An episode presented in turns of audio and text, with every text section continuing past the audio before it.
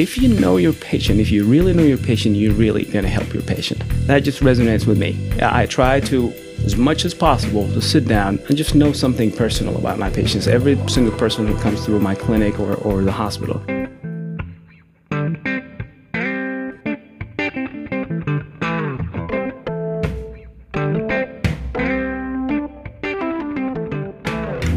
Welcome back to HealthWave. I'm Mitchell Nail, and at HealthWave, we believe your health matters because you matter, and we hope you're healthy and well today. Today's program is brought to you by St. Bernard's Healthcare, a trusted provider of comprehensive, compassionate healthcare services that reaches 23 counties in northeast Arkansas and southeast Missouri. St. Bernard's flagship facility, St. Bernard's Medical Center, located in the heart of Jonesboro, Arkansas for more than 120 years, houses the only level 3 trauma center and neonatal intensive care unit in the region for every stage of life. St. Bernard stands ready to serve you through education, treatment, and health services. Continuing our Heart series, Dr. Ahmed Ahmed, with the American Heart Association's award winning St. Bernard's Heart and Vascular in Jonesboro, joins me today. St. Bernard's Heart and Vascular includes a team of vascular surgeons and cardiologists offering all aspects of cardiac care across 12 locations. Well, this care includes both non invasive as well as invasive cardiology services. Dr. Ahmed is an interventional cardiologist, meaning he specializes in invasive but non surgical heart procedures. These are often catheter based techniques where long flexible tubes are inserted into the body to diagnose and treat heart and vascular diseases. And Dr. Ahmed, you're a native of Sudan, right? That's correct. That's correct. And, and, where did you uh, earn your uh, medical degree? Where have you studied?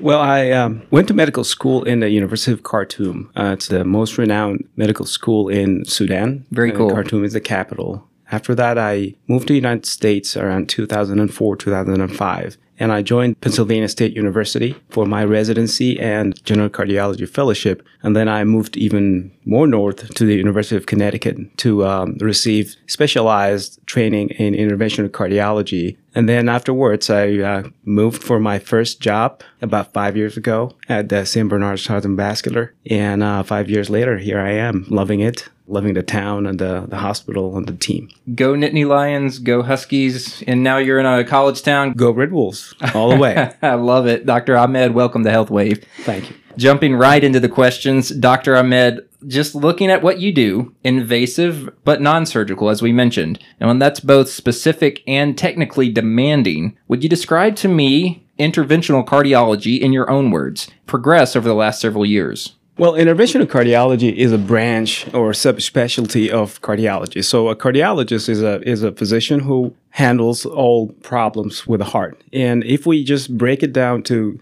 simple terms, the heart kind of works in, in three different levels. There's electrical and there's mechanical and then there is vessels or blood supply. So interventional cardiologist is a physician that takes care of mostly blockages in the heart vessels. So people who have plaque buildup over several years for some risk factors like hypertension and diabetes, they will build some plaque and that will hinder the blood flow to the heart because of these blockages. So really the bread and butter of interventional cardiology is to open and redo and uh, undo these blockages using mm-hmm. balloons and stents but it doesn't really stop there. Right. So if you think about it, it's the same concept can be applied to vessels in other areas of the body. So we can also balloon and stent arteries in the neck, carotid artery stenosis, in the arms like subclavian stenosis, in the lower extremities, patients with blockages in their legs who can't walk or have some wounds or ulcers. That can be applied to the kidney arteries as well. People with renal artery stenosis and uh, difficult to control uh, blood pressure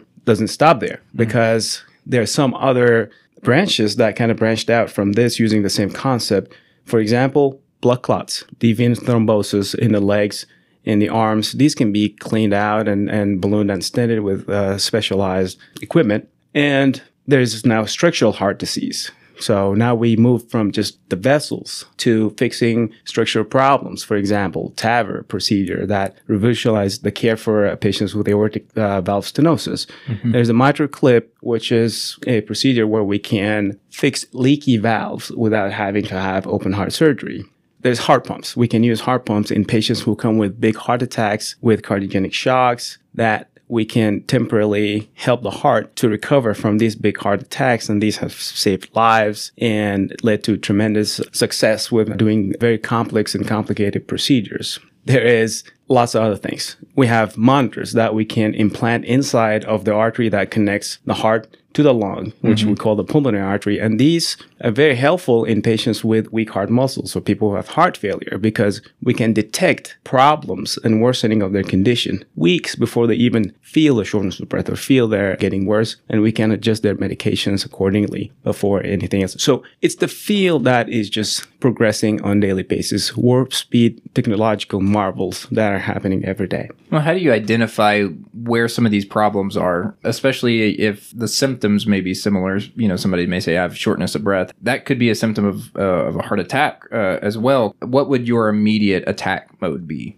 If somebody comes with an acute onset of shortness of breath or chest pain, so these are the two most common symptoms for a heart attack shortness of breath or chest pain, although they can present with some other atypical features, but these are our two major things. So, chest pain, where it is, how it started, what kind of risk factors they have, it just draws our attention to the patients, and we kind of do a, a quick funneling down of, of what could or could not be a, a cardiac problem. And then the next step will be to take a very good and careful history and do a physical exam because there's some signs or some trigger words that the patient will describe that will make us think this is a cardiac or non-cardiac problem. Then we have our oldest tool in the toolbox, which is the electrocardiogram, the EKG. Mm-hmm. So the EKG is can tell us a lot about the patient and what's going on. If they have an acute problem or did they have a problem before, but it happened several weeks or months earlier, it will tell us if this is something that needs to go to the cardiac cath lab right now or it's something that we need to kind of check on a few other things before.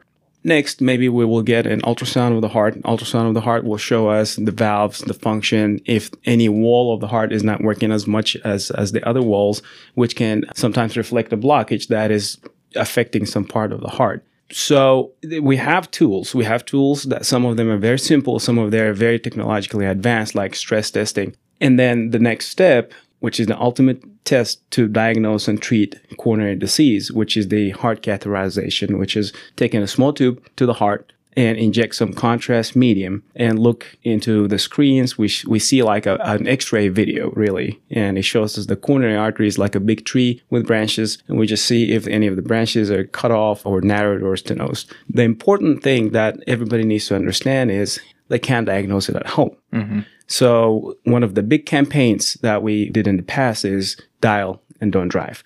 So if somebody has symptoms that are new, that are acute, they're feeling very sick, they need to call 911 because this is the quickest way to get them picked up, brought to the hospital, get an EKG, get them diagnosed and get them treated. Driving in these kind of conditions might one endanger the patient's life because you don't know what's going on, what's going to happen next. Two, it might endanger other people on the roads. So dial and don't drive.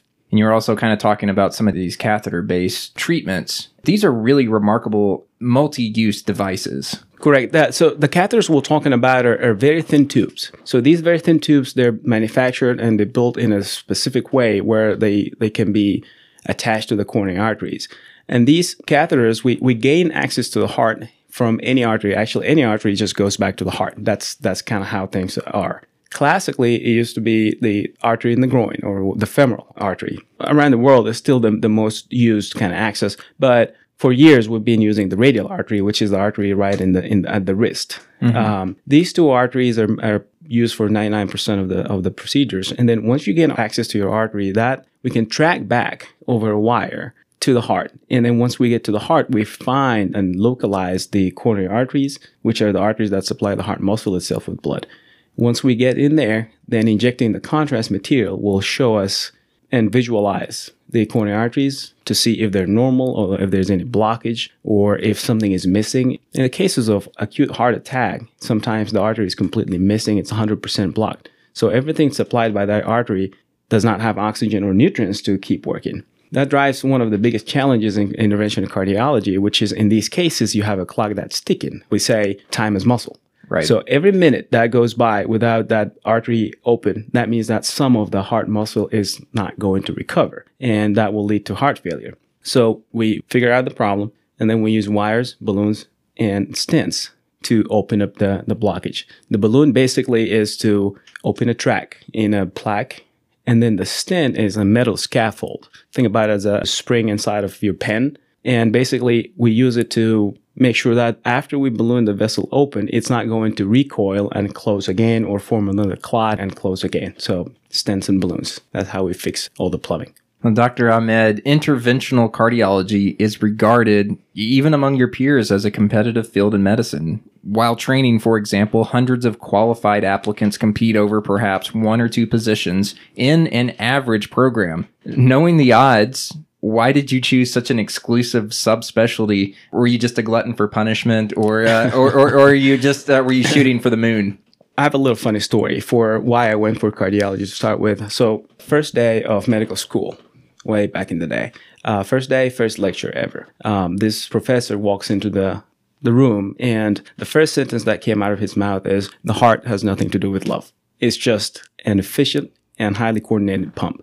And that just, for some reason, that, that just attracted my attention. That, that kind of challenged me. And I just never forgot this sentence. And I, and from that day, I made it my job to kind of look and research the heart more and more. And over the years of medical school, I just, I just kind of realized that this is what I want to do. And then afterwards and after residency and in my fellowship, the same thing kind of happened again. The first two months in my fellowship, I was in the, the cath lab. These two months were the scariest, most confusing, and most rewarding two months in my fellowship because it, it's demanding. Mm-hmm. It challenges you every single day. It's physically and mentally and psychologically very demanding and needs a lot of strength.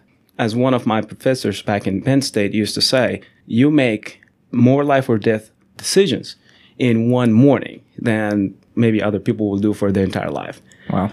So to be able to make these kind of decisions, you have to have a lot of knowledge and a lot of mental strength to be able to be calm and collected in cases where things are not going very well. Because you could have a patient where the outcome is just devastating and then immediately have to switch gears and make sure that you're completely in control for the next patient. That is very true. That is very true. And, and also within the same procedure, plan A, B, C, and D might not work. And you have to be ready to switch gears to plan E and, and F and, and whatever. Right. Whatever it takes, you have to get the job done.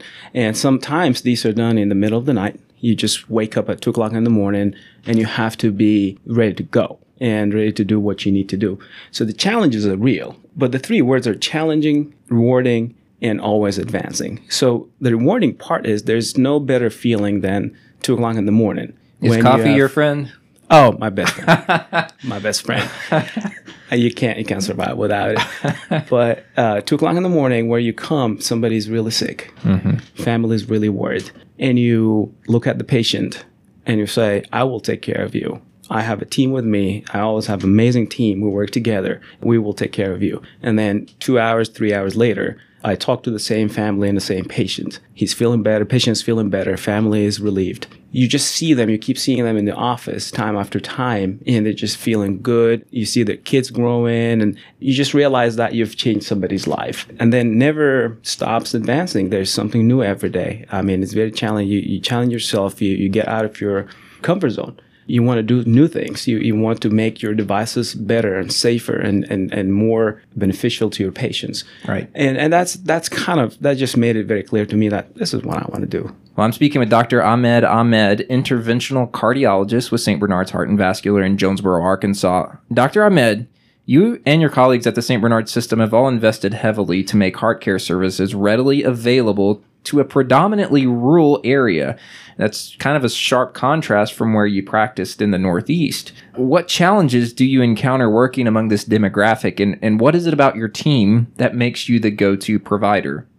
Let me just mention some numbers first, and it will kind of give us a perspective. Arkansas is ranked number five when it comes to the prevalence of diabetes. About 15% of the citizens of, of Arkansas have diabetes. It's number four in the prevalence of hypertension, high blood pressure, almost 50%. Hmm. These are the two biggest risk factors together with smoking. So the prevalence of smoking is also very high.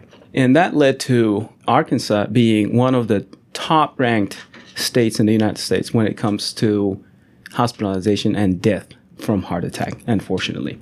So that, that just tells us that heart disease is a real big problem. And that problem needs to be tackled in kind of a spectrum, a timeline, if you would. And that timeline needs to start way before before mm-hmm. there's a problem. So we need to start working on prevention, prevention and controlling diabetes, controlling blood pressure, cholesterol, trying to, to quit smoking, exercise, weight management, stuff like that. And then the second stop in that timeline is when the problem happens. So patients who come with heart attacks, they come with heart failure, they come with vascular disease, they have they can't walk because they have pain in their legs, etc., etc. And then the third stop is what comes after. How are we going to prevent them from having more complications, more issues, more problems in the future? And to do that, you have to have a team, a solid team that has all the components necessary to do this. And we have been privileged in St. Bernard's and Vascular with solid, amazing physicians, nurse practitioners, nurses, radiological technologists, you name it. It's a big team that can do all these things. So, prevention. We have a prevention, big prevention clinic. We have teams for heart attacks. Mm-hmm. So, our STEMI, we call it STEMI, ST elevation myocardial infarction, rewarded every year, rewarded with the highest awards in the nation for heart attack care team that can care for patients with blockages in their legs, their arms, their kidneys. So peripheral vascular. Teams that can work with blood clots. So blood clots in the leg, cleaning these blood clots, clearing them, and putting stents and, and balloons, and, and make sure that pe- people don't end up with swelling and pain for the rest of their lives. And also, you need great surgeons. So we have the vascular surgery department. We have amazing vascular surgery and heart surgery department. And the amazing thing is, these are not different entities. These are not different entities trying to talk to each other or trying to kind of communicate uh, with each other in some way, form, or shape to help the patients. This is a single entity. We all reside in the same home. For example, I have great electrophysiology colleagues. On my clinic days on Thursday, I'm seeing a patient for a plumbing problem, if you would. They had a stent or they need a stent, but then I realize they have some electrical problem. I will leave that room. I'll go around the corner.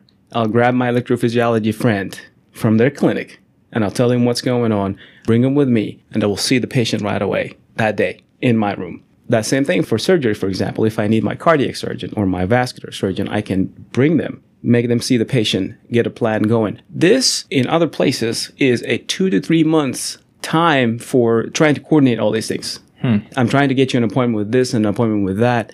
And then this is, first of all, a lot of time lost. Second of all, we can't have our patients bouncing from one place to another, waiting for something important and urgent to happen. Right, right. And that's the strength. That's this is this is the, the amazing strength here at St. Bernard's Heart and Vascular is is the care is just seamless. Everything happens fast, quick, very personal. We care and we want to make sure that we bring the best we have to our patients. Now, I'm glad you mentioned that. I hadn't really thought about the fact that you've got a lot of patients coming in, multiple heart related issues. Correct. One of them may have caused the other, I, I'm guessing. That's just a, an interesting thought that somebody's coming in and getting multiple parts of their heart fixed in one stop. Right, correct.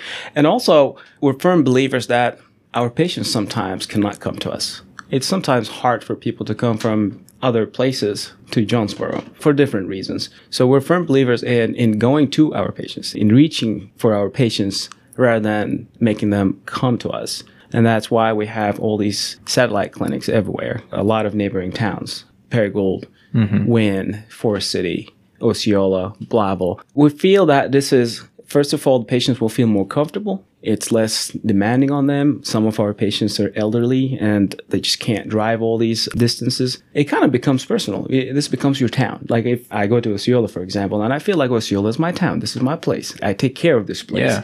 And, and it just becomes more personal, which goes a long, long way. Patients feel it. We feel it. And we know it works. Patients are more likely to come to their appointments. They're less likely to not follow up. So I, I think I think this is working great to uh, kind of just help the community overall. Well, Dr. Ahmed, this can be personal or professional. You talked about one piece of advice that a professor left you, and I know you're also a husband, a father of two, if I remember correct. Correct. Yes. Um, describe someone who's helped you become the cardiologist, the man, the family man you are today, and, and what's a good piece of advice they left you? Well, um, one quote from Sir Isaac Newton when he said, If I see further, is because I stand on the shoulders of giants. Mm-hmm. And, and I've done that. And I have stood on the shoulders of many giants. And it will be hard to just single out one. But there was one one statement, one piece of advice that just keeps coming back to me. And it came from the great professor Jerry Luck in Penn State. One day I was working with him and, and I was running around and there's a lot of work and a lot of things that needs to be done. And then he turns around, he says, You're working too hard. Hmm. And, and that just, I didn't understand what he meant because he's one of the hardest working people ever. And he said, Yeah, you're working too hard. Take a minute, sit down, and get to know your patient. Just know how their day is going, what grade their grandchildren are, what kind of dog they have, stuff like that. And he said, if you know your patient, if you really know your patient, you're really going to help your patient. That just resonates with me. I try to, as much as possible, to sit down and just know something personal about my patients. Every single person who comes through my clinic or, or the hospital, I want to know something about them, something that will help me kind of get close and personal and know them and, and they appreciate it and, and it's therapeutic and I've I've seen this working time after time so that's kind of the one piece of advice that just I try to go by all the time you're making yourself vulnerable in, in, in these situations because these are your patients. As I said, there are often things beyond what healthcare providers can do. But rather than putting up those walls, you're tearing them down to connect because you think it makes you a better doctor. Yes, sir. That's that's uh, that's exactly it. I love that. Dr. Ahmed, we've talked about where we've been, where we are today. Well, using your predictive skills, I don't know how good yours are, hopefully better than mine. I'm going to ask a hypothetical, so there are no wrong answers here. Oh, where do you see interventional cardiology going? I feel that um, interventional cardiology is going to continue to progress. It's mind blowing to think that the first balloon angioplasty, the first time we put a balloon in a coronary artery to open it up, was in 1977. And since then, we have had bare metal stents, drug-eluting stents, second generation drug-eluting stents, and then we had heart pumps. We had all these devices that we can use and all these just marvels of engineering. So I feel that we're up for the next level. I think we're going to go to the next level. And one thing that I'm a firm believer, and I'm, we were just chatting about it right before we started the interview, is, is personalized medicine.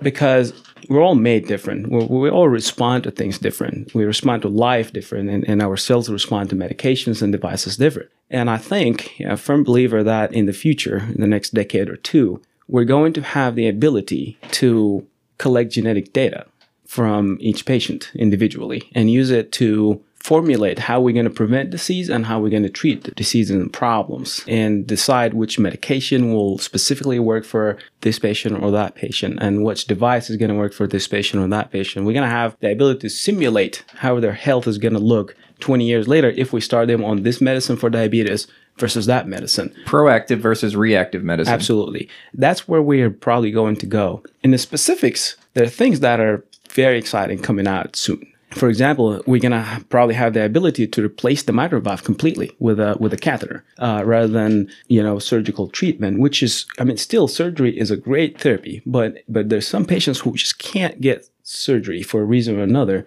and that would be an amazing advancement. we have multiple new TAVR valves. We have two that are FDA approved in the US right now, but there's multiple. It's getting better, it's getting safer, the, the equipment is getting smaller, so that means that faster recovery time.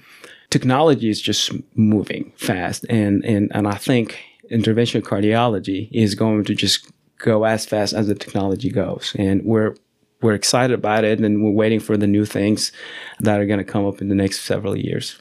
I'm getting the the vibe that it's kind of a, a marriage between the research and development side of this and, and as well as the implementation, the the medicine side, what you do. Correct. There are different things, biology, um, um, pharmacology, and engineering.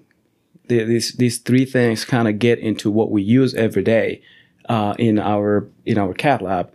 But again, of course, uh, the experience, the, uh, the, the knowledge, and and the integrity of the teams that use all these devices is, is also very very important. Uh, so all these things work together, to provide the best care possible. Last question for you: What's your favorite thing about being a cardiologist? My favorite thing about being a cardiologist is being able to help out, as I said, from way before anything happens to when things happen, how can we fix them and how can we prevent things from happening in the future? And being able to manage all kind of problems within the vessels, within the heart itself, whether that's by just medications, whether by devices, or uh, whether by changing the lifestyle, And I think the heart is just a fascinating organ system, just fascinating. The way it works is, is unbelievable. So I love the fact that I work in something I have passion towards. That's kind of the best thing ever. Very cool. Dr. Ahmed with St. Bernard's Heart and Vascular. Dr. Ahmed, thank you for joining us on Health Wave. You're welcome. It's my pleasure. For more information about St. Bernard's Healthcare, you can visit their website, stbernards.info. That's S T B E R N A R D S dot I N F O. Or you can call the St. Bernard's Health Line at 870 207 7300. And we thank each of you for joining us on HealthWave. If you haven't hit that subscribe button yet, we ask that you do so just so that you can know anytime we post new content. If you're already a subscriber, we appreciate you making us a part of your day. And if the podcast service you're using lets you leave HealthWave a rating, we ask that you leave us a five star review just so that other folks can find us more easily.